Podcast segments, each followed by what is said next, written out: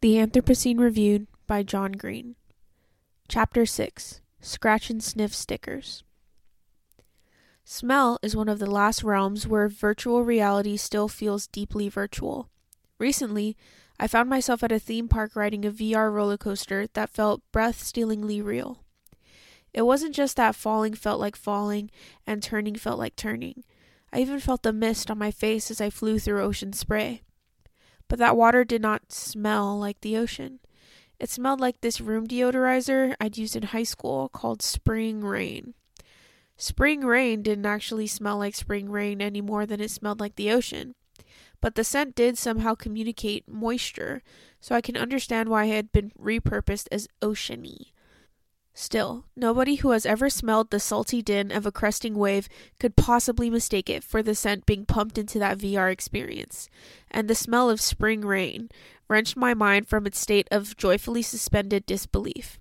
Suddenly, I was not on a flying tour of a heaving ocean, but instead stuck inside a dark room with a bunch of strangers.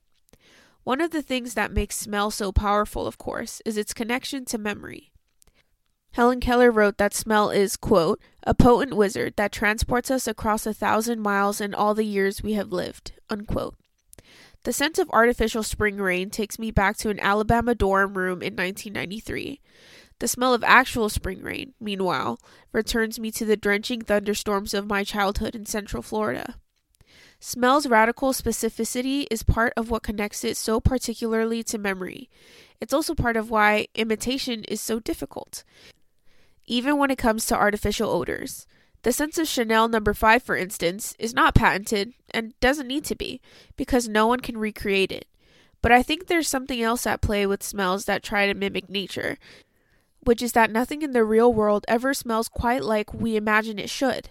Actual spring rain, for instance, seems like it ought to smell at once moist and crisp, like the artificial scent does.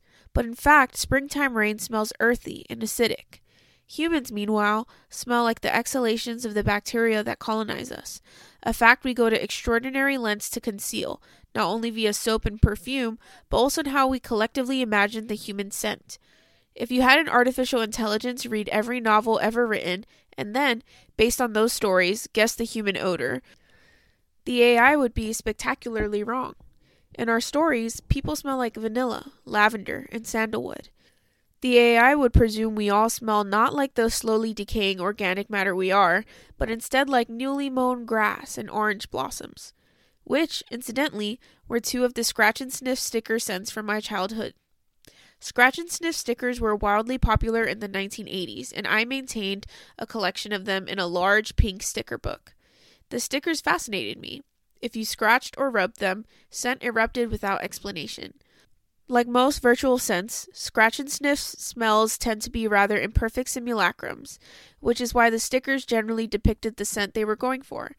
The pizza scented stickers were usually slices of pizza and so on, but they really did smell often quite overpoweringly. The smells best captured by scratch and sniff tend to be rather aggressively artificial, cotton candy for instance, or else straightforwardly chemical. A rotten, eggsy odor is added to natural gas so that humans can smell a gas leak. And in 1987, the Baltimore Gas and Electric Company sent out scratch and sniff cards to their customers that mimicked the odor so effectively that several hundred people called the fire department to report leaks. The cards were soon discontinued. By the time I was 10 or 11, everyone had moved on from sticker collecting. Everyone, that is, except for me. Even in middle school, I continued to surreptitiously collect stickers, especially scratch and sniff ones, because they took me back to a time and place that felt safer. In sixth grade, I had one class in a trailer each day. Because of some scheduling error, the teacher of that class had to walk across the entire school to get to the trailer, which meant that for about five minutes, we students were all on our own. Many days, a group of kids would throw me to the ground and then grab me by my limbs and pull on me as hard as they could. They called this the abominable snowman. Other times, garbage was poured on my head as I sat at my desk. Aside from the physical pain, it made me feel small and powerless. But I didn't really resist it because many days it was the only time I had any social interaction. Even when there was wet garbage on my head, I tried to laugh, like I was in on the joke. When my mom got home from work, she would ask me how school was. If I told the truth, she would hold me and comfort me, encouraging me that this was temporary, that life would get better. But most days, I would lie and tell her that school was fine. I didn't want my hurt to travel through to her. On those days, I would go into my room and pull the pink sticker book from my bookcase, and I would scratch the stickers, close my eyes, and inhale as deeply as I possibly could. I had all the hits Garfield eating chocolate, the lawnmower that smelled like grass, the taco that smelled like tacos, but I particularly loved the fruits. The cloying and otherworldly sweet distillations of raspberry and strawberry and banana. God, I loved scratch and sniff bananas. They didn't smell like bananas, of course. They smelled like the platonic ideal of bananas. If real bananas were a note played on a home piano, scratch and sniff bananas were this, that same note played on a church's pipe organ. Anyway, the weird part is not that I collected scratch and sniff stickers until I was a teenager. The weird part is I still have that sticker album, and the stickers, when scratched, still erupt with scent. Scratch and sniff stickers were created by a process called microencapsulation, which was originally developed in the 1960s for carbonless copy paper. When you fill out a white paper form and your pen imprints upon the pink and yellow sheets below, that's microencapsulation at work. Tiny droplets of liquid are encapsulated by a coating that protects those droplets until something decapsulates them. In copy paper, the pressure of a pen releases encapsulated ink. In scratch and sniff stickers, scratching breaks open microcapsules containing scented oils. Microencapsulation is used for all kinds of things these days, including time release medication, and it has proven a useful technology in part because, depending on the coating used, microcapsules can last a while. How long? Well, I know for a fact that scratch and sniff stickers can survive for at least 34 years, because I just scratched a garbage can sticker I got when I was 7, and it still smells. Not like garbage, exactly, but like something. The longevity of microcapsules offers a tantalizing possibility that a smell might disappear from our world before the microencapsulated version of that smell disappears. The last time anyone smells a banana, it might be via a scratch and sniff sticker, or some futuristic version of one. This all makes me wonder what smells I've already missed out on. When thinking about the past, we tend to focus on the awful smells, which were apparently legion. Ancient writers often showcase an acute awareness of disgusting odors. The Roman poet Martial compares one person's scent to a chicken putrefying in an aborted egg and a billy goat fresh from making love. But there must also have been wonderful smells, many of which are gone now, or at least gone for now.